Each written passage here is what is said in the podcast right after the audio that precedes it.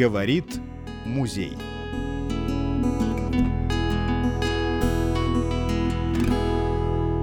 Добрый день, наши уважаемые слушатели! Сегодня, как и каждый год, мы обращаемся к одной из самых трагичных дат нашей истории – это прорыв блокады Ленинграда, вообще всему тому, что связано с блокадой Ленинграда. Почему именно мы обращаемся к этой теме? Ну, помимо того, что она имеет громадное значение для истории нашей страны и всей истории Великой Отечественной войны, Второй мировой войны, кроме того, Ленинград и все, что связано с ним, тысячу нитей связано и с нашей малой родиной. Как вам хорошо известно, на станции Просница у нас был эвакогоспиталь, где работали ленинградские врачи и прибывали туда раненые с Ленинградского фронта. Ухаживали за ними наши местные медсестры и местные жители, комсомольцы, школьники делали все возможное, чтобы облегчить страдания этих людей. Кроме того, надо еще отметить, что масса наших земляков воевала именно на Ленинградском фронте. Всем нам хорошо знакомо имя Василия Артемьевича Сиволапова. Это был самый старый житель города Кирово-Чепецка. Он ушел от нас в возрасте ста семи лет. Так вот, Василий Артемьевич как раз и сражался на Ленинградском фронте, и его рассказы о том, как это происходило, в каких условиях, естественно, они не могут не вызывать восхищение мужеством защитников Ленинграда. Но представьте себе взрослых мужчин, которых, которые имели всего лишь двести грамм хлеба в сутки, а ведь они участвовали в рукопашных боях, и Василий Артемьевич рассказывал, как они дрались в рукопашную. А у этих людей, когда они двигались на фронт, у них сил не хватало, иногда просто они садились в снег от слабости, и где они находились силы, чтобы сражаться с рослыми, откормленными а, фашистскими вояками. Тем не менее, эти бои были упорные, кровопролитные. Василий Артемьевич рассказывал, что у него из роты всего после одного из таких боев осталось четыре человека, а ведь в роте двести человек. То есть, представляете, какие эти были бои. Надо рассказать еще и о других наших земляках. Например, Анатолий Иванович Черушин. Он попал в госпиталь, вес его был у взрослого мужчины, на минутку, двадцать восемь килограмм. То есть, представляете, в каком состоянии находились эти люди. Его спасла молоденькая медсестра. Она откармливала его ополосками. То есть, естественно, при такой бедной диете ничего там в тарелках, никаких, ни о каких объедках и речь не шла, а просто тем, что на тарелке мыло. Вот этого хватало, чтобы человека просто-напросто спасти от голодной смерти. Конечно, надо еще сказать и о младшем сержанте Помелове. Он воевал на Ленинградском фронте, брал языков, ходил в атаки. Его рассказы тоже поражают, ведь в бою они, его товарищи и он скрывались от вражеского огня за брусверами из своих павших товарищей. То есть война была жестокой, была война со своей спецификой. Можно, например, назвать Георгия Васильевича Бабушкина. Он был военным водителем, и каждый рейс его по дороге жизни тоже был сравним с подвигом. Под бомбежками, под артобстрелом воевали еще наши такие земляки, как Николай Дмитриевич Канатьев, Николай Михайлович Малых, Василий Титович Быков, кстати, из Просницы. На него пришла похоронка, хотя в это время он был в госпитале, был ранен. То есть, в общем, для семьи такое чудо все-таки произошло. Вот есть такие строки из письма Булычева Николая Васильевича. Он с первого до последнего дня вместе со своим земляком Василием Ивановичем Вахрушевым защищал Ленинград. Вот посмотрите, что он писал. «Исхудали сильно, буквально светили, светимся насквозь». Он встретился со своим земляком в госпитале, и парни, которые хорошо знали друг друга, они узнали друг друга только по голосу. Так они сильно изменились, в общем, внешне, что просто чисто визуально они друг друга не узнавали. Погиб, защищая Ленинград, выпускник Чепецкой школы Аркадий Арсеньевич Савенко.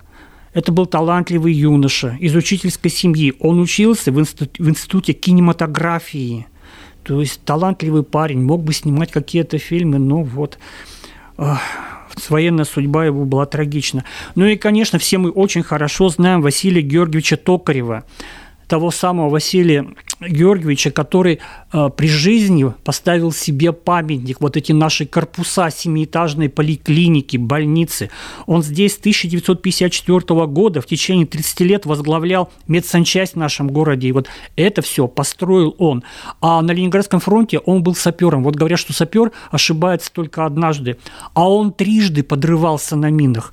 Весь израненный вернулся в родное село, провел там парад победы своих учеников, провел, а потом с ранами, с медалями занял место на студенческой скамье, и вот в конце концов его карьера привела сюда, в Кирово-Чепецк, где он построил вот нашу ведомственную поликлинику и больницу.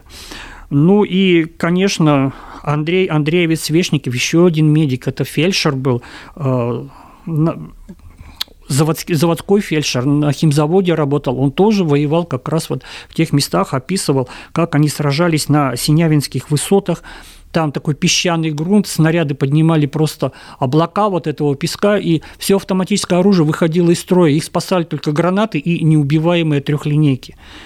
Ну и я еще могу гордиться тем, что у нас в свое время военное дело преподавал подполковник Кличко.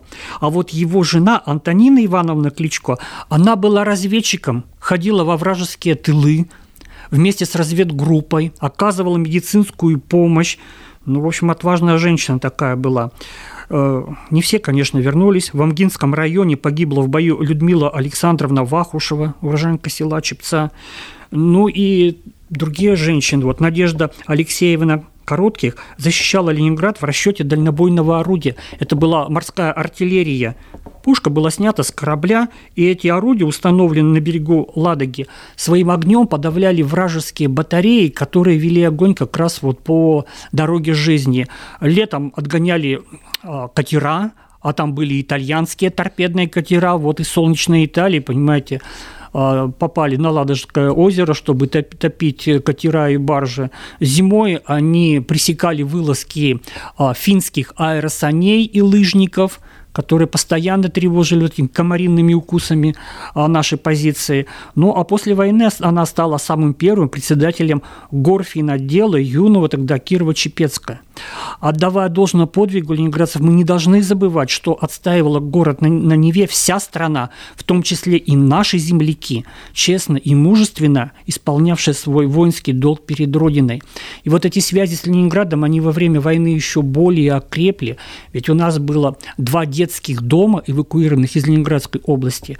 Один из них размещался в Утробино, в здании начальной школы, а второй был непосредственно здесь, в селе Чепца. Был такой двухэтажный особняк фабриканта Бродсен, как раз напротив детской художественной школы. Вот там и располагался детский дом. Вы представляете, что в годы войны население села Чепца увеличилось в пять раз, и значительная доля эвакуированных как раз была из Ленинградской области, Ленинграда. То есть вот можно сказать, что с Ленинградом мы связаны очень плотно, и эта тема для нас представляет особый интерес, поскольку очень много наших земляков а, сражалось именно на Ленинградском фронте. И честь и хвала тем людям, которые тратят время своей жизни для того, чтобы а, осветить все страницы истории, найти всех погибших солдат, которые защищали нашу Родину. И сегодня у нас в гостях Леонид Иванович Свалов, историк, военный историк, исследователь, который занимается как раз вот этим благородным трудом, этим подвижничеством. И мы пригласили его сегодня как раз вот в связи с этой самой датой, связанной с прорывом блокады Ленинграда. И мой первый вопрос был такой. Ну вот, правомерно ли говорить, что была прорвана блокада Ленинграда именно во время проведения операции «Искра» с двенадцатого по тридцатое февраля тысяча девятьсот сорок третьего года? Ведь был пробит очень узенький коридорчик от восьми до четырнадцати километров, который насквозь простреливался артиллерией. Ведь, наверное, все-таки по-настоящему блокада Ленинграда была прорвана год спустя, в сорок четвёртом году. Здравствуйте. Да, в самом деле блокада Ленинграда снялась в два этапа. Первая в сорок третьем году в январе. Почему январь? Потому что все реки и болота были проморожены, была возможность как-то осуществлять перемещение техники и людей. По этой причине выбрано вот это время. И с другой стороны, что, значит, наступила сложная ситуация внутри города, когда от голода погибало очень много людей.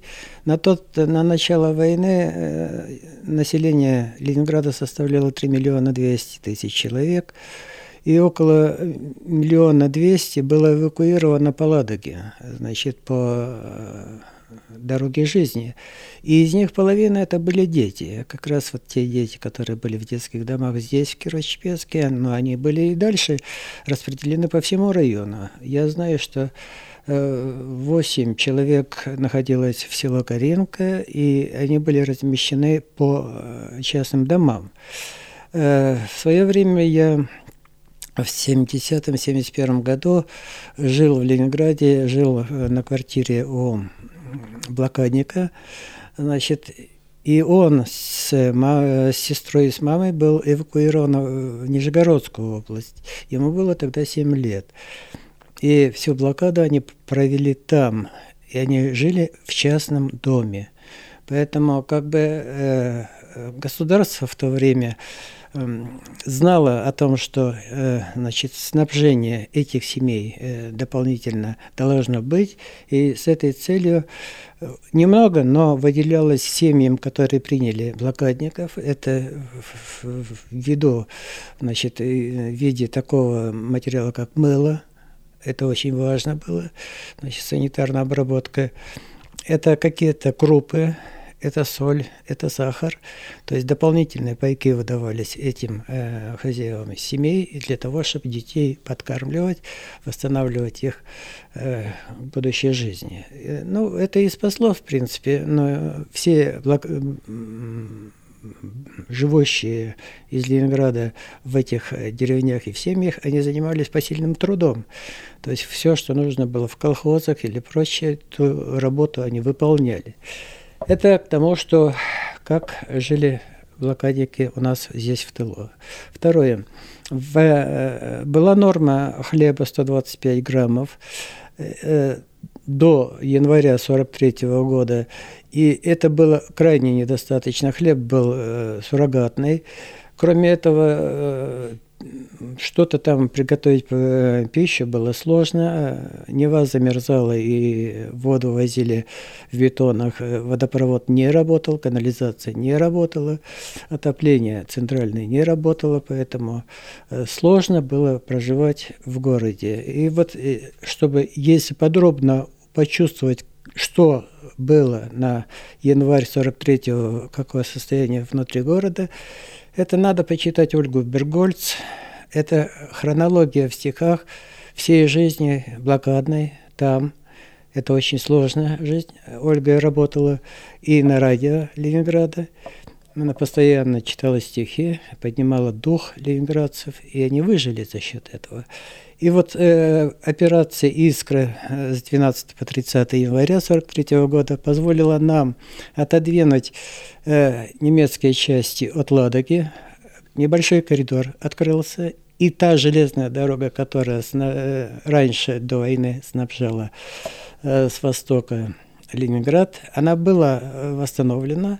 Вдоль дороги стояли много саперных частей железнодорожных, поддерживающих после, значит, налетов авиации и артиллерии при состоянии техническое. Поезда шли, шло снабжение продуктами, и тогда уже увеличилась пайка хлеба не сто двадцать пять граммов, а двести граммов стало.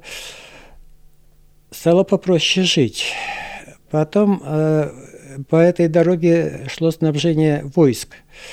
Значит, давайте отметим еще важную деталь, которую я забыл сказать, что со стороны Ленинградского фронта войсками командовал наш земляк, да, да. маршал Говоров. Говоров, э- да. Яранский наш земляк, и его ценили на фронте за что?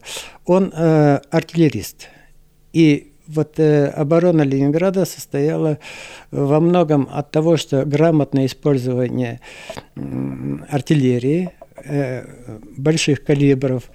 И тогда, значит, э, было обеспечено Говоровым два нормокомплекта для обороны. Это было достаточно для того, чтобы вести интенсивный огонь по немецким частям. И удалось э, отогнать немцев. Это было, как бы, э, если на карту посмотреть, это все севернее станции МГА.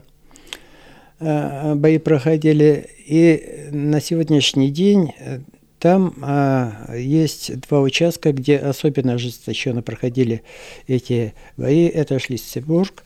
Там была крепость старая, старинная, она была немцами превращена в укрепрайон, и там же ГРЭС стояла. И эта ГРЭС использовалась как высотное здание для размещения минометов, стрелковых подразделений немцев.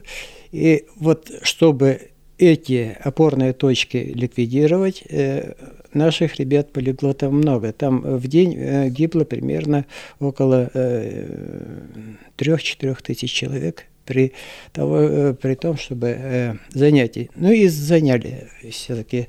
Значит, там участвовали штрафники, там участвовали лыжники, там участвовали э, пехотинцы, и вот э, вторая ударная армия и э, седьмая армия, значит, они сделали свое дело. Они эту полосу освободили. И значительно увеличилось э, снабжение. Кроме этого, значит, немцам э, как бы была перекрыта возможность обстреливать дорогу жизни. И ледовые переправы следующей зимы, они также работали, они продолжали снабжать. Э, чем спасли, в общем-то, много э, жителей Ленинграда. Что касается дальнейших событий. Вот э, следующая операция, вторая, она уже пошла с четырнадцатого по двадцать седьмое января сорок четвёртого года. Называлась она «Январский гром». И там участвовали уже э, вторая ударная э, Мерецкого армия, значит, э, вернее, Волховский фронт Мерецкого, вторая ударная, и, значит, э, восьмая армия. Вот с восьмой армией тут уже, как бы, э, мы переходим к тому, что участвовали э, люди, которых я нашел, они в составе этой восьмой армии участвовали в Январском громе, и они освобождали южнее населенные пункты, южнее станции МГА. Ну и погибли там. Значит, и на сегодняшний день четко определено, что в составе восьмой армии, по приказу командующего восьмой армии, значит, сто двадцать вторая танковая бригада была совместно со сто шестьдесят пятой стрелковой дивизией сгруппированы в ударный кулак, и они наступали от урочища Воронова в сторону станции МГА с перспективой, чтобы выйти на станцию МГА. Это было в период с пятого по десятое августа тысяча девятьсот сорок третьего года. Мы говорим, что январь сорок четвёртого уже тут недалеко, и надо было пройти эту полосу. К тому времени немец, значит, подтянул резервы, и очень сложно было пройти, ну, несколько километров, допустим, по заболоченной местности, потому что артиллерия крупнокалиберная выбивала наши танки. И в одном бою, значит, по донесению сто двадцать второй танковой бригады погибло, было разбито тридцать наших танков. Если мы говорим о том, что в танковой бригаде там было шестьдесят танков, то пятьдесят процентов этих танков погибло. Но так или иначе, танки, они самостоятельно не воевали. Они шли с, как бы, с поддержкой пехоты. Но поскольку танк шел по сухой местности, а пехота шла по болотам, то разрывы, образовывались разрывы между танками и пехотой, и получались дополнительно потери. Рядом с танками шли э, подразделения противотанковых э, ружей. Это, э, значит, э, сам стрелок с ружья и заряжающий. И вот одним из заряжающих противотанковых ружей был э, Семенов Дмитрий Петрович. Э, уроженец Нижегородской области, а его дочка Нина Дмитриевна Савенкова сейчас проживает в городе Кирово-Чепецке. И по ее просьбе э, проведена была работа по исследованию, и обнаружено, что в именных списках погибших э, около урочища Вородова э, значит, шестьдесят четыре человека обозначено с конкретным местом захоронения. На сайте Кировского района Ленинградской области удалось обнаружить нынешнее положение всех одиночных захоронений в том районе, это около урочища Воронова, около станции МГА, около деревьев Епоречья. И таким образом, когда наложили данные сто двадцать второй танковой бригады и нынешние захоронения, они внесены в общий реестр, им присвоен номер, присвоен джи пи эс-координаты этого захоронения, что утверждает, что перезахоронения с этого места не было никуда, можно с большой уверенностью сказать, и что солдаты там остались лежать, поэтому, значит, установилось, что вот около урочища Воронова семьсот метров западнее захоронение есть, оно под номером ноль девять сто семь, и там тридцать шесть солдат из сто двадцать второй танковой бригады лежат, и точно так же севернее, чуть-чуть, полтора километра, там восемь человек, солдат положено, и южнее полтора километра, значит, воинское захоронение ноль девять сто десять, там тринадцать человек. Остальные были перезахоронены в общие братские могилы, это Новая Малукса и станция МГА. По этой причине сейчас, значит, поскольку документы подготовлены э, с полной ссылкой э, на боевые документы, в Министерство обороны и в Департамент по увековечению отправлены все запросы о необходимости установки памятных досок, и что Семенов Дмитрий Петрович обретет имя там на обелиске. Он сейчас ждет, и его товарищи ждут, что эти списки будут, и я надеюсь, что все разрешится, слава Богу, хорошо. И будет возможность э, родственникам этих ребят побывать там, отдать почести. Вот такая вот работа. Но у вас еще есть еще одна тема, это история лыжных батальонов. Да. Значит, э, что касается лыжных батальонов. В Кировской области в зиму сорок первого сорок второго года было подготовлено тридцать лыжных батальонов. Всего по Советскому Союзу двести девяносто один. Эти данные удалось найти в Подольском военном архиве. Сейчас, значит, установлено, Главное управление формирования Красной Армии существовало, и там есть такой интересный документ.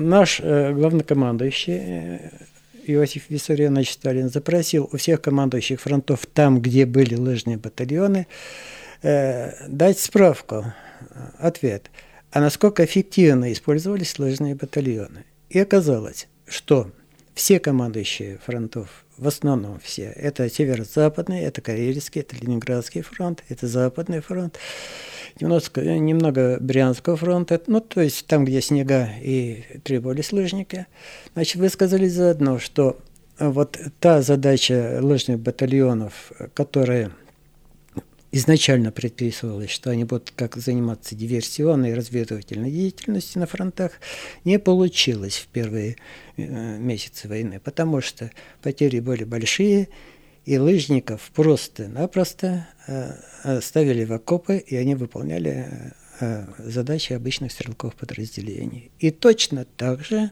погибали очень быстро. То есть установлена средняя продолжительность, продолжительность жизни лыжного батальона, это примерно один-два боя. То есть это ну, отсюда десять-пятнадцать дней. Дальше лыжный батальон переставал существовать, остатки его живых распределяли по стрелковым подразделениям, и батальона нет.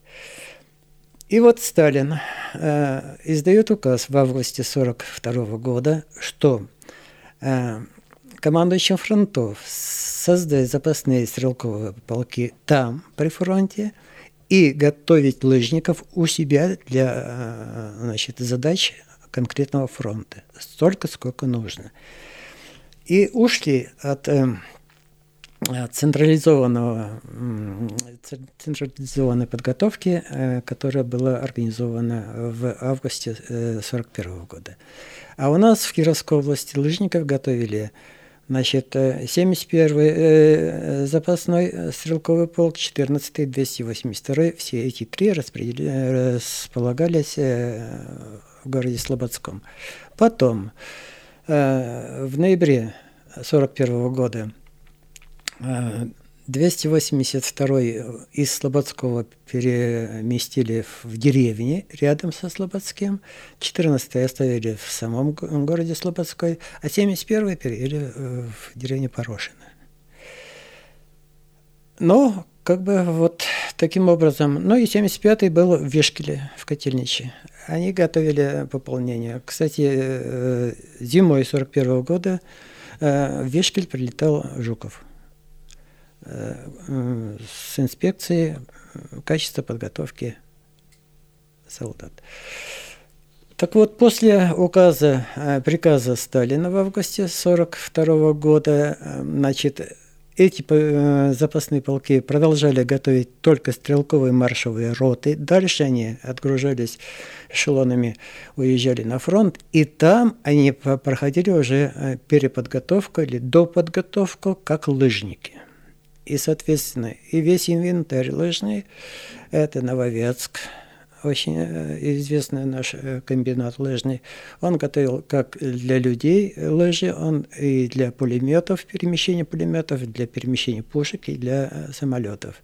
То есть разного назначения лыжи готовились, и они, значит, они уже поступали непосредственно в, во фронт. Я хотел бы еще дополнить, что помимо лыж, чем еще Кировская область помогала как раз вот в этом снабжении, было сделано около двух тысяч аэросаней. Как раз и немцы называли их снежными танками, потому что если снежный покров более шестидесяти сантиметров, никакая техника уже не ходила. И вот эти наши а, аэросани, они сыграли достаточно значительную роль как раз вот в деле снабжения а, по снежной целине, только они могли и проходить. Абсолютно верно. Значит, и это... При изучении документов об этом писали и немцы, что вот когда наступление декабрьское было на Москву, их остановили, в том числе и лыжные подразделения, потому что они были довольно мобильные, и там, где танки уже не могли идти по целине, лыжники занимали господствующие высоты, ставили минометы и обстреливали. Ну и вернемся к разговору по, про сталинские решения. Значит, тогда было бы принято решение, что лыжному батальону, кроме минометного, минометной роты пятидесятимиллиметровой, могли передаваться более тяжелые орудия, что приносило больше, больше успех на фронтах. Об этом и говорили защитники Ленинграда, и Говоров говорил о том, что он тоже использовал лыжников, но им давали уже пушки, значит, большего калибра, семьдесят шесть миллиметров, что позволяло пробивать оборонительные сооружения немцев, уничтожать танки и успешно провести наступление наших частей. То есть война диктовала свои условия, и э, она как бы э, диктовала и перестройку э, промышленности, работающей на оборону. Мы это сейчас видим и по нынешней ситуации, то есть идет ежедневная работа по улучшению боеспособности армии. Мы можем привести такой пример. Вот немецкий солдат наступает, вы видели, все у него фляжка круглая сзади болталась, в которой были те принадлежности, которые необходимы для жизнедеятельности. Так вот, я в Ржеве в музея увидел интересное сопоставление. Наши снабжение солдат с немецкими. У немецкой было тридцать предметов, это расческа, это у него, значит, ножницы постригать, усы, там, бороду или прочее, это у него, там, значит, зеркало, это фонарик с батарейками. У наших было шесть предметов. И мы вот даже с этим их победили. Василий Артемьевич Сиволапов рассказывал, что однажды им из Ленинграда доставили для рукопашных боев ножи. Что это были за ножи? Это была толстая проволока, заточенная как шило, и грубая деревянная рукоятка, то есть по существу то, что сейчас называют заточкой, да, и вот э, такие вещи тоже приходили. В общем, довольно скупо было снабжение, но надо сказать, что просто, э, может, на это внимание такого не уделялось, поскольку Ленинград все-таки в годы войны это все равно оставался крупный промышленный э, центр. Более ста наименований оборонной промышленности выпускал Ленинград в годы войны. Тоже всем хорошо известный автомат ППС, пистолет-пулемет Судаева, да, он был там разработан, хоть и, произ... хоть и из Ижевска туда стволы поставляли, но тем не менее такая вот кооперация была. Это было одно время единственный завод, который выпускал тяжелые танки, КВ, тоже Ленинград. Ну, а если говорить как раз о Василии Артемьевиче, они все-таки раздобыли себе настоящие ножи вместе со своим другом, разведчиком.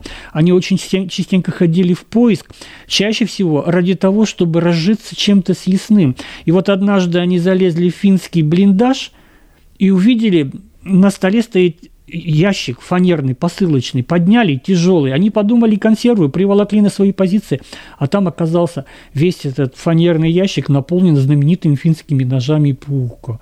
То есть, в общем, самоснабжение произошло.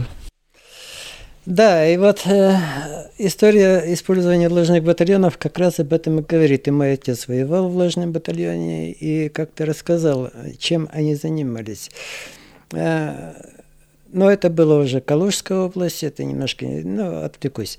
Значит, немцы, как и мы, снабжение осуществляли при помощи лошадей и повозок. Это килограммов двести-триста могла лошадь на санях везти. Это сухари, это консервы, это боеприпасы. И вот лыжники нападали ночью в лесу на эти обозы, и отбирали они их, и этим и жили. То есть мы, они сами себя обеспечивали этим. То же самое и немцы делали, они отбивали наши обозы. То есть шла взаимная, значит... Охота за провиантом. Охота, охота за провиантом, а потому что доставка-то на фронт была очень сложная. Угу. И вот когда... Немножко я тоже позволю отвлечься. Когда о подвиге Зои Космодемьянской говорят, да что это за подвиг, она там конюшню собирала сжечь, да? Но ведь надо понимать, что снабжение-то как раз осуществлялось лошадьми, и пушки тоже таскали лошади, и поэтому вот уничтожение тяглого транспорта, это значит, грузы военные не попадают на фронт, это значит, артиллерию не подвозят, это значит, снаряды не подвозят. То есть вот эти диверсионные группы, они знали, что они делали? Да. Да. И, значит, дневник попался нашего солдата во время этих зимних боев. Была неразбериха, связи практически не было. Танковые части, моторизированные части уходили далеко вперед, а пешие оставались где-то там в лесах и в болотах. Потом они пытались выйти и не знали, в какую сторону. И получалось так, что выходили на неприятеля. И это было неожиданно и для тех, и для наших. И вот такая ситуация получилась, тоже про Калугу остановлюсь, солдат Фадеев, однофамилец нашего писателя, Александр Сергеевич, значит, он тоже воевал в сто тридцать третьей стрелковой дивизии и выходил из леса, значит, ночью, зашел в деревню Добрино, постучался в дверь, вышли два немца, увидели оборванного, изможденного солдата, и они его прикладами забили насмерть. Хозяйка дома вышла и ночью этого солдата утащила на окраину своей усадьбы, это был ноябрь месяц, и где-то там прикопала. Оказалось, что на втором этаже жил генерал немецкий, а это внизу была охрана его. Сейчас, когда начали искать, это через программу «Жди меня», было обращение внучки этого Фадеева, и поисковики калужские начали искать этого солдата. Значит, попросил я их, и они прошли с приборами, с металлоискателями, с щупами, и нашли блиндаж немецкий, нашли скелет лошади, а солдатских останков не, ост... не нашли. И потом, значит, в администрации поселковой мне сказали, что э, там, где мы искали, это центральная часть усадьбы, а до войны она была в три раза больше, то есть слева и справа участки, которые заняты сейчас другими хозяевами, и там надо договариваться о том, чтобы можно было проводить Фадеева поиски. Фадеева. Так что поиски не закончены, вот оно длится уже третий год, и когда этот будет финиш, не знаю, но Фадеев ждет. Я так думаю, что он ждет, когда его найдут и предадут его со всеми почестями. Ну, прекрасную, шикарную помощь оказывает э, администрация поселковых советов. Там, вот в тех районах, где была война, там люди другие. Да. А здесь наши военкоматы как реагируют на ваши просьбы о помощи? Сложно. Сложно, сложно. Я не знаю, какие-то указания, видимо, выданы военкоматом, части архивных документов, вот книги призыва, по которым можно бы и быстрее установить личность солдата, фамилию, имя, отчество, и дальше пользоваться сайтами «Память народа об Эдеме», «Мемориал» или прочее. Как-то установить родственников, где жили, кто жили, возможно, что и сейчас ищут. Но есть запрет, нет свободного доступа к этим книгам, и приходится вот, ну, а в чем смысл этого запрета? Непонятно. Не, вот совершенно не понимаю. Раньше, я так понимаю, были сложности полную информацию не давать, потому что это вопросы пенсионного обеспечения, это какое-то пособие на умерших.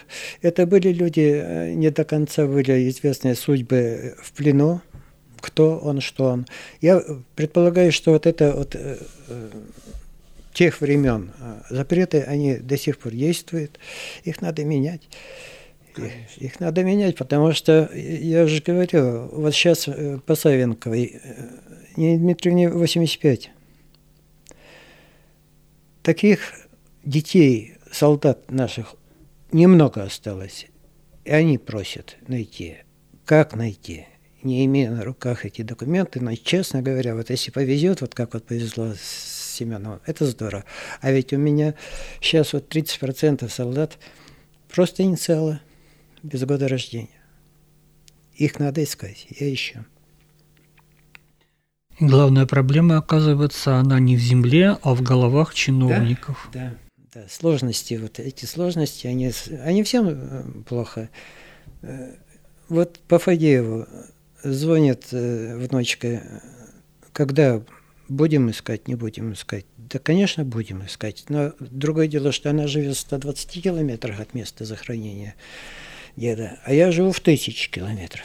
Нам надо договориться в одно время, и надо приехать. Еще хозяева на земле были в то же время, и они присутствовали при наших поисках, чтобы мы не, там не наделали каких-то делов. Ну, в общем, организационный вопрос это на расстоянии не очень быстро решается. Но решается. А вы как-нибудь сотрудничаете с поисковыми отрядами? Есть же такое движение, ребята. Значит, и в Чепецке работают. Есть. В Кировской области Семененко Юрий Тимофеевич шикарный человек. У него отличный музей, значит, в Кирове сделан.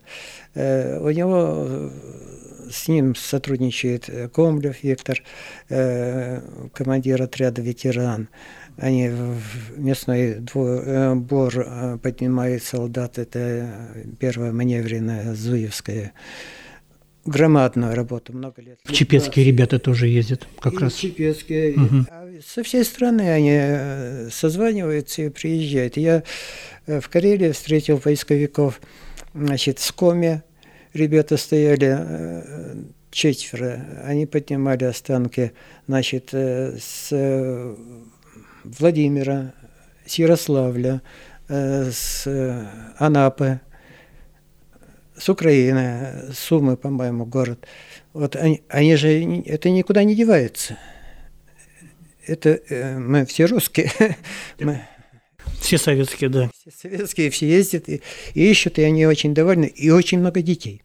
Это хорошо. В лагерях очень много детей. И они участвуют в приготовлении пищи. Они э, участвуют в поднятии и сертификации, и описи найденных останков, э, предметов боев, там, осколки, снаряды. Они участвуют в этом. Они снимают фильмы. Ну, они, это из жизни живут. И я так уверен, что и ихние дети это уже. И у них правильно формируются мозги. Абсолютно точно. Абсолютно точно.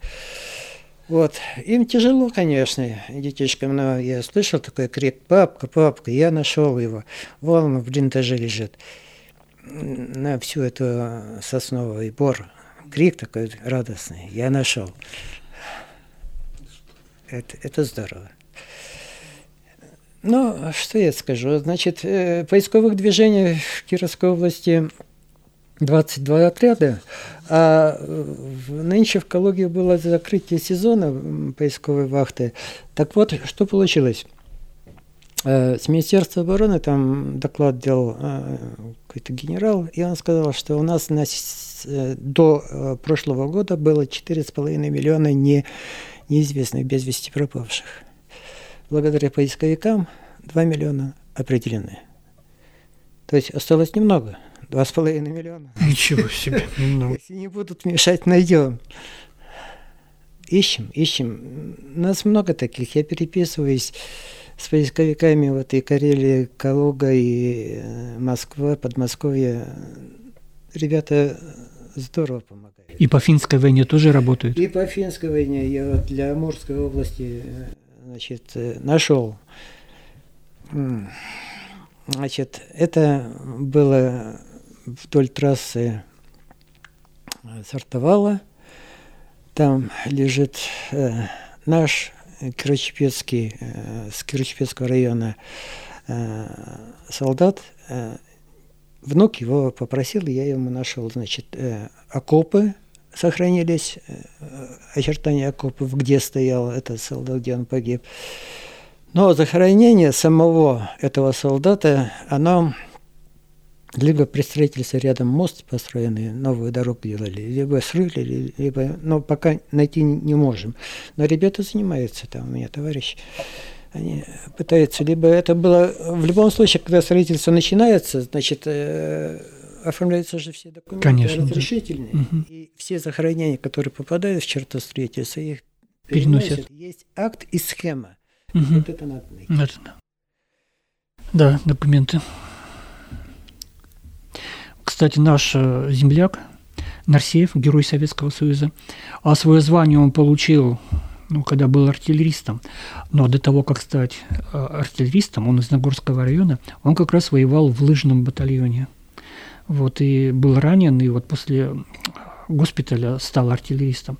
Вообще репутация у лыжных батальонов была неважная. На этих людей смотрели как на смертников, потому что оказать медицинскую помощь на морозе, в рейдах, очень далеко от наших частей оторвавшихся. Но там человек либо от потери крови, либо просто замерзал. В общем, было крайне трудно. Это требовало неимоверных, неимоверных физических сил. Ну и воевать там было намного тяжелее, чем в других родах. Да. Значит, лыжный батальон сто восемьдесят четвёртый, который воевал под Москвой, он был формирован в Златоусте. Командовал им Лукоянов Пётр Иванович. Я о нем много чего нашел и даже попытался поговорить с его вдовой, с женой. Но как бы она не согласилась. Он после войны работал в генштабе и был оклеветан и убран из генштаба. Но был... Это во время хрущевских мероприятий? Это было, да. И, значит, его лыжный батальон как раз наступал, и вот его воспоминания. Январь. Был приказ снять масхалаты. Зачем, было непонятно. Немец стоял напротив, и у них МГ, эти пулеметы. эм гэ сорок два. Да. Значит, поле было пристреляно. Очень хорошая, значит, мишени. И наших ребят пустили, и лыжников пустили по этому полю в серых шинелях. Естественно, там полегло много ребят. Пытались понять разные пути, почему это было. Первое, когда пурга и идут наступления в белых халатах, непонятно, кто залег со страха, залег в сугроб, кто ранен. Это было непонятно. И непонятно было, идут ли в наступление, потому что командир находился дальше, в километре там, и он не мог различить, куда наступает его часть. Когда сняли масхалаты, тогда по силуэтам он мог это делать, а у него же был приказ взять деревню. И другого приказа не было. И это вроде бы как в оправдании нашим командирам, что вот он мог руководить боем, наступлением, или перенаправлять дополнительные какие-то силы в каком-то направлении. Вот. С другой стороны, вроде как вот бесчеловечно. Как-то так снять масхалаты. Но это время покажет, я не знаю там. Но факт тот, что после боя наступал вечер, и немцы, значит, выходили на это поле, и всех тяжело раненых, легко раненых, но кто там остался в сугробе, пристреливали. Наших, не наших, они и своих, чтобы не возиться с, значит, с санбаты куда-то в санитарной части, уводить. А на одного раненого это надо два солдата здорового, чтобы его тащить, и он уже не участвует в бое. То есть тут вот логика тоже есть такая, надо было выполнять задачи по военной. Но так или иначе, вот этих пристреливали. И вот мой отец как раз был ранен в ногу, он в сугробе, видимо, потерял сознание от потери крови. Он там трое суток пролежал в сугробе. Потом его собаки, то есть эвакуацию раненых наши части осуществляли с собак, запрягали волокуши, и собака чуяла. Живой, не живой, там что-то она лай поднимала, и санитар вытаскивал сугроба раненого, и таким образом он потом в полевой медицинский пункт, потом, значит, уже в госп... госпитале шла эвакуация. С батальона четыре человека осталось живых. Это из четырехсот человек? пятьсот семьдесят. Из пятисот семидесяти человек? Но самое интересное, по заданиям, по приказу Жукова э- и Щеденко, значит, э- на Западный фронт было отправлено пять лыжных батальонов. Самых лучших, так и написано. Отправьте самые лучшие, и вот в том числе отцовский батальон сто восемьдесят седьмой, а Лукояновский сто восемьдесят четвёртый. И их вот эти два батальона развернули, и они должны были участвовать около Нарфаминска, вернее, около Волоколамска, а второй армии Плиева, конной. А их развернули и направили вот в сторону сорок третьей армии, Малый Ярославец, туда вот, в Калуга. Ну и, собственно, оба батальона легли в течение двух недель. До, по последним сводкам, до линии фронта, в процессе передвижения вдоль фронта, из двух батальонов шестьсот человек прибыло в сорок третью армию, и были распределены сто одиннадцать четвёртую стрелковую дивизию, вот, часть, и в семнадцатую стрелковую дивизию. Вот. И они наступали на одну деревню с двух направлений, с севера и северо-востока. И все. Это перекликается с рассказом Николая Ивановича Галушкина о его самом первом бое. Он еще снайпером, нет, просто пехотинец. Вот также была поставлена задача захватить деревню, до которой просто поле чистое было, заснеженное. Он обратился к своему командиру: а давайте мы в лоб не попрем, а вот там, как говорится, огородами, огороды подходили к опушке леса. Ну, командир сказал бы, приказ есть, выполнять. И вот с ура пошли и положили их там. Вот он спасся тем, что зарылся в сугроб и дождался до темноты, а потом уже в темноте слышал, как немцы ходят по этому заснеженному полю и валенки снимают с убитых бойцов, и так валенок о валенок стучат, снег стряхивает. Он пополз как раз в сторону, ну, что ли, немецких позиций, там, к сараям, к этим, да, ну и там затаился. И когда, в конце концов, выяснилось, немцев там было всего лишь четыре человека, расчет этого пулемета, а столько людей положило. Да. Вот так учились воевать. Первая вот война, я разговаривал с Заманским Владимиром Петровичем, знаете, заслуженный артист, в Муроме. Мы сидели в храме Никола Набережного и разговаривали. Я ему сказал, что я знаю о вас, вы воевали в сорок четвёртом, тяжело, тяжело контузия была в Прибалтике. Да, говорит, но он же набрал, он добавил себе год, и поэтому в сорок четвёртом удалось ему на фронт попасть, он бы не мог попасть. Ну, там длинная история.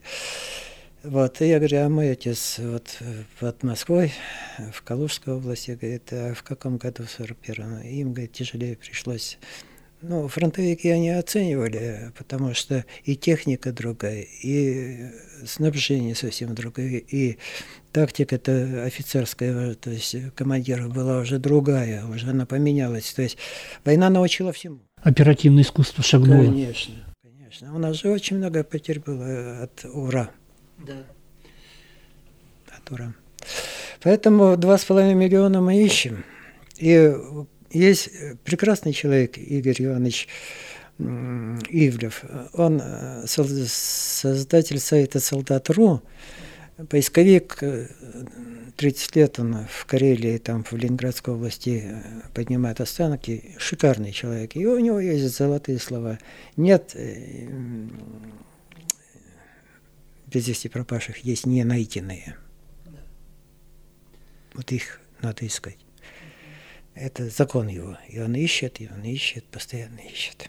Вот я, что бросилось в глаза, в семидесятом году в Ленинград я приехал учиться в профтехучилище и жил с блокадниками. Самое первое, что я с Кировской области.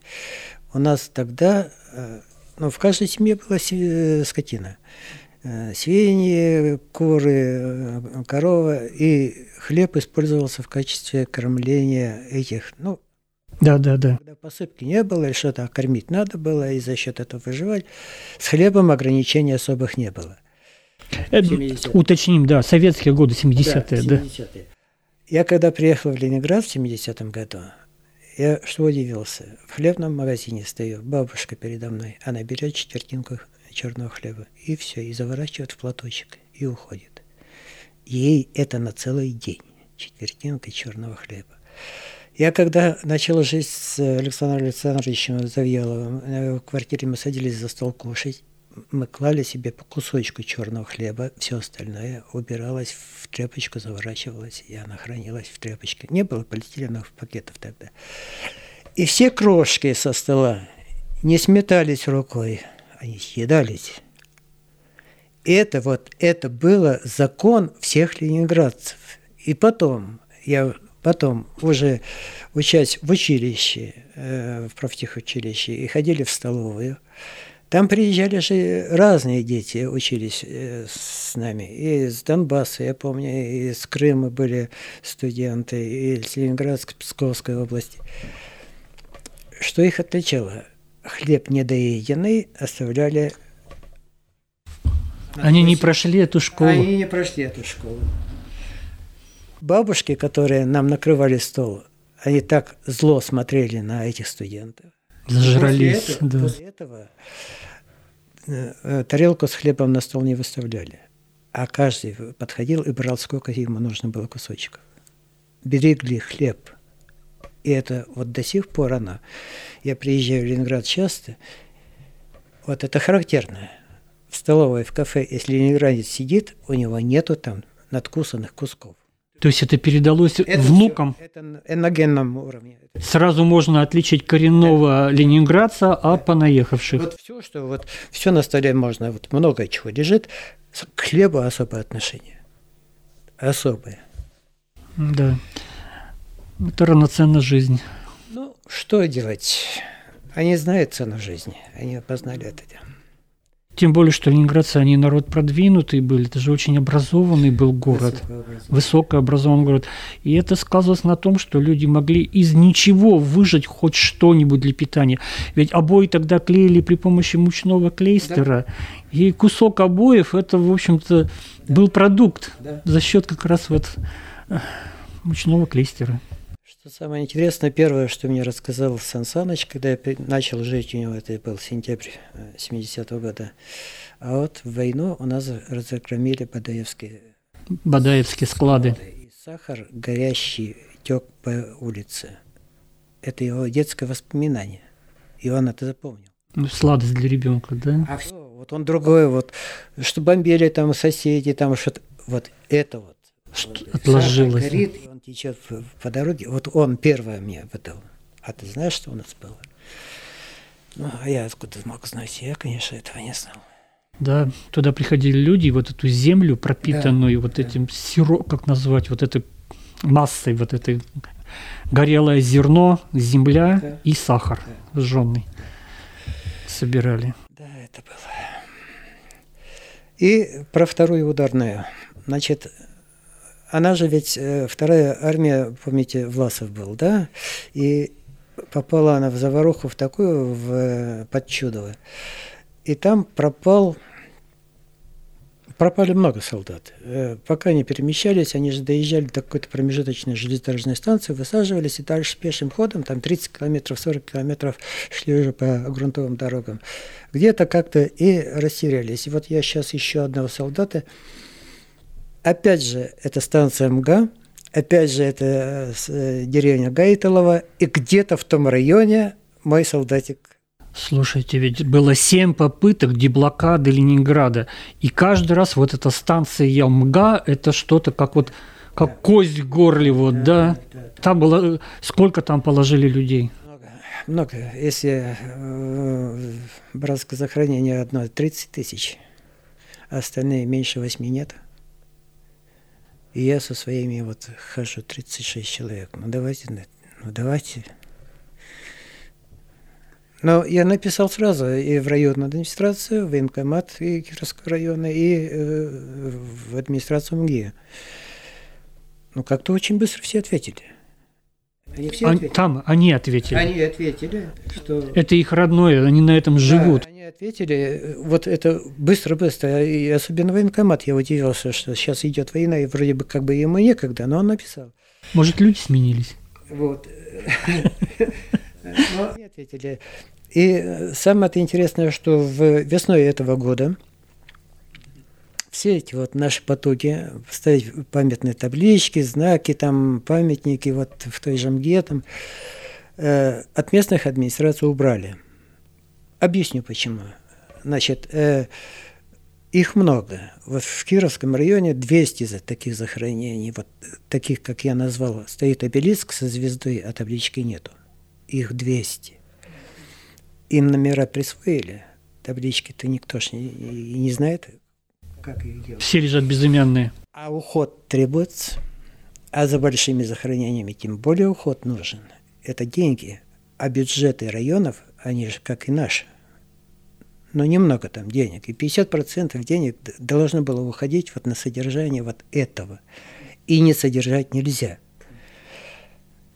И получается, значит, все, вот, начиная от Карелии до Черного моря, все, где война была, это у всех районных администраций одна беда, где денег взять.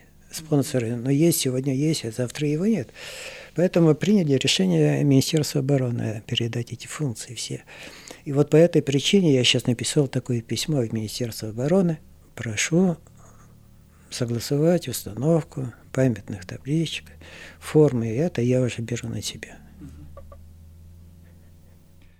Ну, тем более вам карта в руки, ведь вы по своему образованию... Строитель. Да. Я, я знаю, как это сделать. Мне надо бумагу. Да, делай. И все. И все будет сделано. Ребята помогут. Я с поисковиками ленинградскими разговаривал. Помогут. Успехов вам. Дело ваше святое и благородное. Наше дело правое, мы победим. Надеюсь, во всех отношениях. Благодарю вас. Спасибо. Очень интересный рассказ. Спасибо.